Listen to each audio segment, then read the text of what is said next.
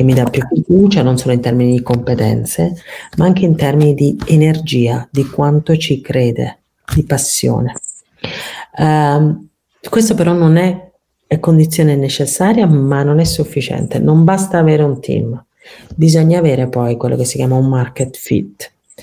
Quindi noi come selezione non andiamo a prendere quelle startup che ancora si devono, diciamo, creare, consolidare, creare nel senso di costituire, ma cerchiamo quelle startup che anche con un minimo di fatturato abbiano comunque, come dicevo prima, già testato un pochino il proprio MVP, Minimum Viable Product, ok?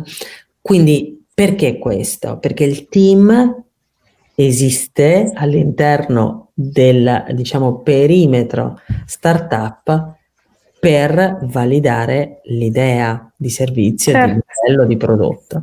E l'idea si valida, o la soluzione direi, si valida rispetto al mercato.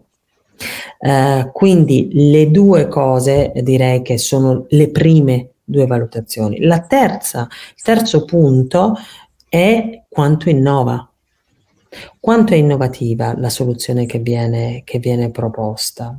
E solitamente, poiché noi le richiamiamo già in termini di sfida per portare da noi delle soluzioni innovative, diciamo che questa parte è già abbastanza presente.